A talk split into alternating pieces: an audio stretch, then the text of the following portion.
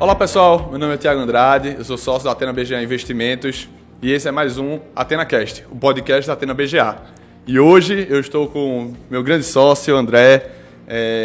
Para quem não sabe da história, a Atena, no ano passado, fez uma fusão com a BGA, onde André é um dos fundadores, e formamos aí, nessa junção, a Atena BGA, que hoje é o escritório de referência da XP aqui em Pernambuco. Hoje a gente faz a assessoria de mais de 1,3 bilhão de reais, e é um prazer poder trocar uma ideia aí com o meu grande professor André. Pô, rapaz, grande Tiagão, para mim é um prazer, além da nossa amizade que a gente já nutria, né? E agora como sócio. Perfeito. André, para as pessoas que estão nos escutando e não te conhecem, queria que tu falasse um pouco da tua história brevemente. Eu sei que é longa, fala rápido, mas para a gente começar a aquecer os motores. Não, falar um pouco aí. Bom, formação, sou engenheiro civil, né? Tenho uma pós-graduação no mercado em finanças e nunca atuei no mercado de construção civil. Então, sempre já fui para o mercado financeiro, na parte de gestão financeira. Logo depois, fui para tocar uma factory familiar, mas também no mercado financeiro. E a paixão pelo mercado de capitais já existia desde novo. E em 2010 a gente entramos na XP e aí de lá para cá estamos juntos aqui. É isso aí. A BGA, que foi desde 2010, tem um relacionamento com a Tinha, antes da fusão com a Atena, há bastante tempo, e a gente já se conhece há bastante tempo. E uma coisa que eu sempre admirei no teu trabalho é a atenção e a dedicação que vocês têm, e você especificamente, em ações, né? O teu negócio, eu aprendo com você desde sempre. E aí eu queria, para bater esse papo aqui, que tu explicasse um pouco como é que tu está vendo o mercado, sem ser especificamente qualquer ativo, mas o mercado em geral de renda variável, agora nesses patamares que a gente está vendo a 122 mil pontos, recuperando aí a pandemia, como é que está vendo o cenário hoje? Pronto, primeiramente a gente passou, 2020 foi o ano da pandemia, né? Então assim, a gente teve uma grande queda, particularmente me lembrou 2008, uhum, né? Que também teve na época da bolha do boom imobiliário. Também foi uma queda muito brusca, né? Então, basicamente, após 12 anos, né? Ou seja, que aconteceu uma queda brusca como essa. E o retorno foi, assim, quedas bruscas geralmente voltam muito rápido, né? Porque existe um exagero muito grande, né? Logicamente que já está no nome, né? É renda variável, varia, mas num momento de pânico ali a racionalidade é zero, né? Então o mercado fica totalmente irracional, tem a parte de zeragem de alavancagem, a volatilidade sobe muito, então alguns fundos são obrigados a se desfazer de ativos a qualquer preço, e aí os ativos ficam extremamente baratos. Então, fazendo um ponto, então, ou seja, passou 12 anos para a gente ter uma queda grande, a gente está em 2021, voltamos para um preço aí que hoje você olha o IBOV está perto da máxima, né, nos 125 mil pontos. Pois é, assim, faz sentido o Ibovespa na máxima, a gente no cenário atual? Essa que é a grande pergunta. Pronto. O nosso IBOV, o nosso índice, ele engana muito, né? Porque ele é muito concentrado em alguns setores. Uhum. Se você olhar, boa parte dessa alta do Ibovespa, ele basicamente está no setor de mineração e siderurgia. Então, assim, tem muitos ativos que estão no índice, mas estão totalmente largados. Você negociando a preços próximos da pandemia, tá? Uhum. Vou dar um exemplo aqui, poxa, o setor de construção civil, então assim, totalmente largado. E é um cenário hoje que a gente vê que existe demanda para aquisição de ativos, né, imobiliários, e que, poxa, em algum momento o mercado deve voltar à racionalidade e assim deve precificar melhor esses ativos. Eu falei a parte de construção civil, mas existem vários outros segmentos que estão ainda muito depreciados. Uhum. Entendi. É, porque assim, o grande ponto é, dentro do mercado, obviamente o índice perde a massa, mas a gente vai ver oportunidades. Mas como se expor assim? A grande pergunta é, muita gente se expôs ali na bolsa na retomada, então pô, comprou muita bolsa, ficou com uma posição de 60%, 50% do capital em renda variável e agora está repensando esse posicionamento. E aí dentro de uma alocação de ativos, que é o nosso papel aqui como assessor, como é que tu está vendo os clientes que, primeiro, tem muita exposição, estão ali com 50%, 60% do capital em renda variável, em ações, principalmente no Brasil, e também o contrário, aquele cara que ainda não comprou, aquele cara que viu o bonde passar, viu todo mundo comprando, o que fazer agora? Cara, eu acho que a Bolsa, nesse ponto atual, ele está num bom ponto de entrada, tá? Até porque os números, você vê que o resultado do primeiro trimestre, que teve fechamento, né, da pandemia, e os resultados do primeiro tri vieram bem acima da expectativa, então, de consenso. Então, acho que 80% dos resultados vieram acima. Então, assim, basicamente, bolsa... o que é a bolsa? São ações, mas de ações, poxa, são empresas que a gente tem que... como diz, são ser vivos, né? Então, tem gestão e os resultados vieram acima do esperado. Então, ontem mesmo saiu o resultado também de pagamento de impostos, também veio o recorde. Então, assim, o resultado está vindo bom e a expectativa é bem positiva, Tiago. A gente aqui brinca muito que você pode ter sempre dois olhares, né? Tem um olhar mais otimista e mais pessimista.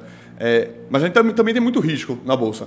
A gente tem alguns gatilhos ali negativos. A gente está vendo um otimismo grande em relação a reformas, a privatizações. A gente está aqui na época da discussão da privatização da Eletrobras. E olhando para esses riscos, o cara que ainda não se posicionou na Bolsa, a pessoa que ainda está 0% na Bolsa Brasil, está olhando ali a renda fixa, por mais que o juros esteja subindo, ainda está em patamares baixos, quero me expor. Será que ele está comprando barato, ele está comprando caro? É o momento, como fazer... Me diz sua dica, como é que a gente faria para se colocar na Bolsa agora? A famosa dica, né? Essa aí é a dica, né? Nem do milhão, é do trilhão, né, Tiago? Exatamente. Não, poxa, tudo começa num planejamento, né? Então, assim, você tem que ter uma alocação de ativos. Aí vai naquela da diversificação, né? Primeiramente, primeiro de tudo, bolsa. Quem investe em bolsa, qual é o prazo? Cara, para mim, eu acho que bolsa é para sempre. Tá? Então, assim, é uma construção de patrimônio. Então, assim, aquela ideia de, vou entrar hoje na bolsa para sair... O que é que vai acontecer com a bolsa daqui a um mês, 2 meses, ou na próxima semana? Cara, ninguém sabe, tá? Porque, como já falei aqui, é renda variável, é a certeza que varia, né? Mas a gente tem que olhar as empresas, como é que estão os resultados... E os resultados estão vindo muito bons. Então, assim, nesse ponto, vai naquela, tem uma diversificação, renda fixa. Poxa, tem que ter um pouco de renda fixa, mas naquela parte de longo prazo, que é aquele capital que realmente a pessoa está construindo patrimônio, eu acho que a renda variável, ela é o melhor veículo para você fazer essa alocação. E eu acho que, assim, até provocando em relação àquela questão da dica, a gente não sabe o que vai acontecer. O que a gente está falando aqui são percepções a partir de todo estudo, a gente vive isso dia a dia, a gente discute isso diariamente, né, em todos os nossos comitês, mas a gente não sabe. Então, eu acho que um conselho ali, se eu devo dar para as pessoas, principalmente na parte de renda variável, não tentar ser herói e entrar no momento exato. Fazer as compras paulatinas, né? A gente vê isso aqui no nosso dia a dia, né? O que é que eu gosto poxa, até recomendo. É você criar o asset allocation, seria o percentual de ativo. Poxa, renda variável Brasil. Eu quero ter na minha carteira e quero ter ali 25%. Tá? Vai aos poucos, tá? Porque realmente... Se bem que é uma coisa muito psicológica, tá, Tiago? Porque... Se você botar tudo de uma vez, e aí você pode ficar fazendo um rebalanceamento. Exemplo, perfeito. Se você quer ter 25% de renda variável e 75% em outra classe de ativo, Poxa, se o mercado tiver uma grande queda, vai ter um desbalanceamento nessa carteira. Exatamente. Então, o que é 25 vai para 20. Uhum. E aí, se você fizer um balanceamento, você seria obrigado a fazer esse balanceamento e comprar para chegar naquele 25. Ao fazer isso, você está comprando em momentos de baixo. Exatamente. Ou se você aportar dinheiro novo na sua carteira todo mês. Então, como você falou no exemplo, se você tem 25% de carteira em renda variável e você deposita mais X mil reais na sua carteira, você é obrigado a comprar 25% daquele aporte em renda variável. Então, nesse sentido, pensando em renda variável de longo prazo e aportando todo mês, você vai estar sempre comprando. Então, fica meio que independente o preço do ativo no momento, porque você está sempre comprando aquele ativo, aquela classe de ativos. E aí, também para a gente não estender demais esse papo inicial aqui sobre asset allocation, eu quero me expor na bolsa, mas não tenho tanto conhecimento. O que a gente vê muito? O cara vai ali, dá um Google, ou pega uma dica com alguém e acaba comprando uma ação. Qual é a tua recomendação em relação a isso? Eu sempre faço esse exercício, né? Para você ter ideia, eu invisto na bolsa desde 99. Então, são 22 anos. Comprei minha primeira ação foi exatamente 99. Qual foi a primeira ação que você comprou? Vale do Rio Doce. Boa. Ficou no padrão. Ou Vale ou Petrobras? Vale do Rio Doce. Então, qual o grande ponto, né? Toda vez que eu vou comprar, dar uma ordem de compra numa ação, eu imagino o seguinte: se essa ação que eu estou comprando, se ela caísse 50%, qual seria a minha reação? Seria uma reação de comprar mais ou de querer vendê-la? Muito bom. Então, parece bobo isso aí, mas é interessante. Se você achar que você compraria mais, é porque você tem uma convicção na tese. Logicamente que pode mudar, o racional e tal, mas assim, é sempre interessante. Por exemplo, vou dar um exemplo. Hoje a gente tem algumas empresas de tecnologias na bolsa aí que está entrando, subindo aí mais de 100%, a gente tem alguns exemplos. Porém, muitas vezes você nem entende direito o que é o negócio daquela empresa, né? E essas empresas negociam múltiplo, tem muito crescimento ali envolvido e tal. Então, da mesma forma que elas sobem rápido, elas caem rápido também. E quando elas dão uma realização, que é normal dentro do processo de bolsa, você fica um pouco na dúvida. Poxa, será que eu compro mais? Já quando é aquele ativo que você tem uma convicção, que você entende o negócio, quando cai, sinceramente, você até torce às vezes que cai para você poder comprar mais. Exatamente. E aí eu acho que resumindo o que você falou é o seguinte: você tem que entender bem o que está fazendo e ter convicção na tese. Perfeito. E assim, não dá para ter convicção numa tese você dando um Google, olhando um faturamento e achando que isso lhe vai trazer convicção. Você tem que entender. E aí uma coisa que eu sempre falo aqui para os meus clientes é o seguinte: tentar sempre atuar naquela seu raio de conhecimento. Então, aqui a gente está falando da bolsa, que é ativo real. Se você vai nas lojas Gena e você gosta do modelo de negócio dele, vocês gostam do produto que ele está oferecendo, gosta do atendimento, sempre vê a loja cheia, possivelmente pode ser uma boa ação. Então, isso é uma percepção legal para você ter um pouco mais de informação para fazer um trade.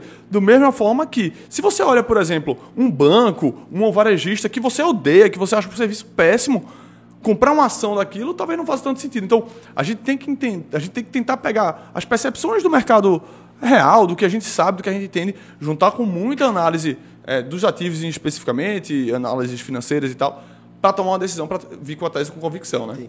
Até porque esse erro eu já cometi, tá? Então, assim, se você perguntar, vamos falar dos erros. Vou fazer um podcast só dos erros, os erros que eu cometi na bolsa. Aí vai ser muito breve, aí não aí vai ser muito pequeno.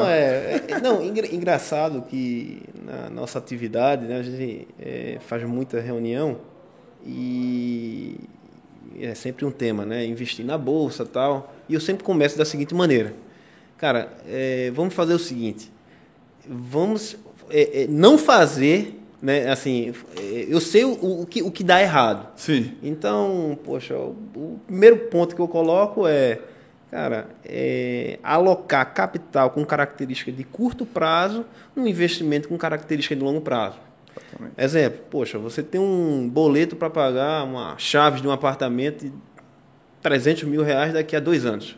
Você vai colocar esse capital hoje em bolsa, por mais que tenha uma perspectiva positiva, não é o local adequado, porque você tem esse compromisso. Então, o que é que pode acontecer? Quando chega lá perto da época, tal, pode estar valendo menos do que você aplicou. Quem fez isso em fevereiro do ano passado, está até agora tentando recuperar o valor se ainda não estiver perdendo bastante. Né? Perfeito. E como você tem essa obrigação, você vai ser obrigado a realizar a perda. Porque na bolsa você só perde quando você realiza. Da mesma forma que só ganha também quando realiza. Então, como você tem uma obrigação de curto prazo, você vai ser obrigado a realizar aquela perda. Mas, note, o erro não foi da classe de ativo das ações, o erro foi do planejamento, porque você alocou um capital com característica de curto prazo num investimento com característica de longo prazo. Perfeito. Eu faço sempre a analogia de que comprar ação é mesmo de virar sócio de uma padaria. Você não vai virar sócio de alguém lhe oferece um negócio, uma padaria, por exemplo, você decide virar sócio, você não vai virar sócio sem olhar os números. Sim. Se eu lhe oferecer aqui, vamos ser sócio de uma padaria. Primeiro eu vou olhar se a padaria dá lucro, eu vou olhar se a padaria é bem gerida, se ela tem dívidas que façam o negócio quebrar. Quem é o meu. Será meu sócio? Então, quem são as pessoas? E por último, quando eu boto o dinheiro, eu não espero sacar no outro dia seguinte. Perfeito. Não é um trimestre ruim de venda de pão que eu vou querer meu dinheiro de volta. Então, a gente tem que ter a cabeça na compra de renda variável de que você está comprando, virando realmente sócio de uma empresa. Agora, uma coisa também, um ponto interessante da sua fala. A gente só perde quando realiza. E aí cria um monstro aqui entre alguns clientes, que é o seguinte. Eu já ouvi muito. Eu não vendo ação. Eu não vendo. Não, é a estratégia buy and hold, né? Sim. A estratégia buy and hold a gente pode dissertar. Talvez eu mudaria a pergunta. Qual seria a hora de vender uma ação? Acho que a hora de vender uma ação é quando muda alguma coisa na empresa, né? Se aquela, os fundamentos, né? Então, é o momento que você deve vender. Porque oscilação de mercado, um ano ruim, poxa, isso aí vai acontecer. Eu costumo dizer, poxa, a gente passou por essa grande crise. Cara, mas eu tenho certeza que outras crises virão. Perfeito. Né? Tem que ter estômago. Aí é que é tal história. Será que você está sobrealocado, né? Muito alocado, sobrealocado? Então, assim, tem que se conhecer. E uma coisa que eu digo, quanto mais você conhece das empresas que você tem, você vê essa queda como uma oportunidade e não como... Perfeito. Eu só brinco com essa questão do monstro do não vendo ação, porque, caso recente, a gente tem aí alguns exemplos de empresas que foram a zero. Realmente quebraram. A gente tem o grande exemplo OGX, que a gente viu lá atrás. Quem comprou, talvez até sem saber do fundamento, e não vendeu, zerou. Mais recentemente, temos o caso da MMX, que é a mineradora lá de Oi, que agora, aparou negociações. Temos outros exemplos, como a Oi, que se desvalorizou bastante. Obviamente, hoje ainda negocia, está no plano de recuperação judicial e está crescendo. Mas o fundamento dela mudou lá atrás e teve gente que segurou o ativo. Então, eu sempre digo, realmente, a ideia não é ficar comprando e vendendo com a frequência muito alta, mas balancear a partir dos fundamentos. E sejam fundamentos da empresa ou do mercado, do setor que ela esteja inserido. Numa época de, talvez, juros muito alto, tem setores que vão se beneficiar mais do que outros. Uma rotação de carteira talvez faça sentido. Perfeito. Eu acho que isso aí é uma coisa... básica e não só na bolsa, né? Eu acho fazer um paralelo aqui com o mercado imobiliário, já que a cultura do brasileiro gosta muito de investir em imóveis. Você comprar um imóvel também tem que acompanhar, né? Sim. Como é que está naquela região que você tem o seu imóvel? Poxa, como é que está? O que é que está se desenvolvendo? Se, de repente, sei lá, vai sair um presídio, um projeto de um presídio, vai desvalorizar. Então, ou seja, os fundamentos mudam também. Então, você tem que acompanhar, né? É isso. André, a gente podia estar batendo papo aqui, como a gente sempre faz, até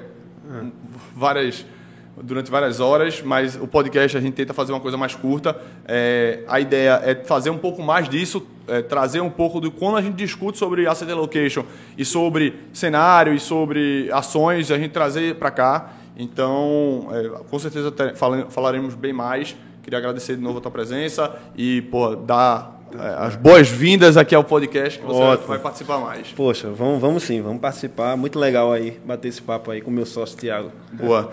Pessoal, esse podcast vai estar... em todas as plataformas de streaming. A gente vai fazer o upload também no YouTube. Então sigam a gente nas redes sociais, @AtenaBGA Investimentos. Até a próxima.